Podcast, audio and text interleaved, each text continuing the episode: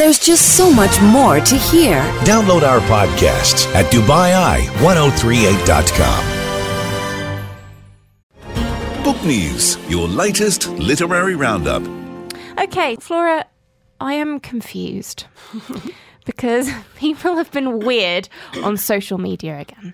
But this time, I took exception because they were weird with books. Have you heard about this? I have heard about this, and I'm completely on your side, Annabelle.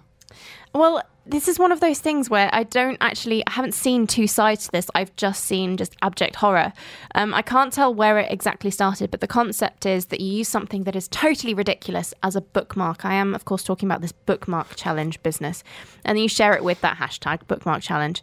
And the example that has particularly angered bookworms is the picture of Oreo cookies and milk being poured all over the inside of a book from the brand's own Twitter feed. Why? I think it started with a tweet of someone just showing her dog being used as Yeah, I a think bookmark in a really one. cute way. There was no need to take it to another level. No, I mean, dogs are cute. That's always going to win. Why do you have to try and do better than that? You can't. It's it's a cute dog. Um, so other brands have jumped in, and quite frankly, they're ruining perfectly good books. And there was an article by Nylia McFarlane in the National this week that I think summed it up quite nicely. She said, "Reading a book is a privilege, a window into another world. Many people around the world don't have access to books, and wasting wa- water and food by ruining them feels like a double slap in the face."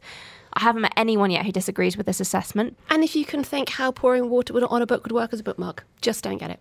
Yeah, I don't either. okay, you have some news about Milton and Shakespeare. Well, here's a bit of book news that again raises the question of when it's okay to write notes or deface your book. So, along with page corner turners and what you can use as a bookmark, it's been a contentious topic on talking of books over the years. But this is one that even the most fastidious reader might forgive. So, imagine your library has a copy of Shakespeare's First Folio, of which only 233 of the 750 published in 1623 still exist. The last one sold at auction for 1.87 million pounds. That's 8.5 million dirhams. So, goodness. I know. Imagine the first folio you're researching has some exceptionally insightful annotations written in the margins. Imagine you write an article about this anonymous annotator with pictures, which a researcher in Ocean Away sees and thinks, that handwriting looks familiar. And he blogs with some trepidation that it seems we've discovered the poet John Milton's personal copy of Shakespeare's plays. No. This just happened to Pennsylvania State University English professor Claire Bourne, whose work on a first folio was spotted by Cambridge University fellow Jason Scott Warren. What a find. I think this is amazing. And um, online, you can go and see the annotations um, that are written down there. So apparently, Scott Warren, who's quoted in The Guardian, said, I always think I recognise that handwriting, but normally I'm wrong. But this time I thought the case is getting stronger and stronger. So lots of other scholars have now agreed that the evidence really is persuasive. It could be a remarkable discovery. Milton was about eight when Shakespeare died. So this is, you know, almost contemporary.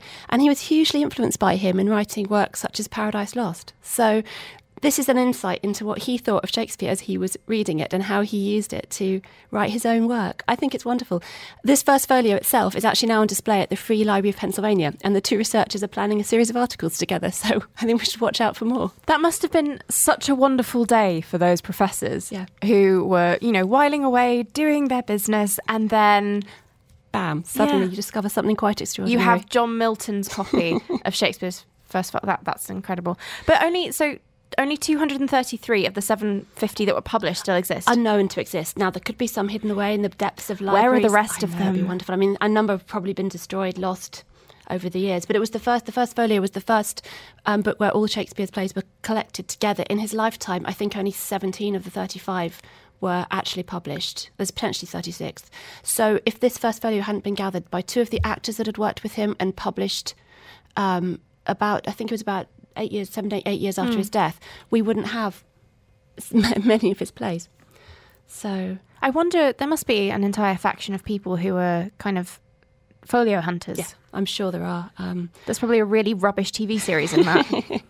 but the privilege of being able to work with one of those must be extraordinary. There's just so much more to hear. Download our podcasts at DubaiEye1038.com.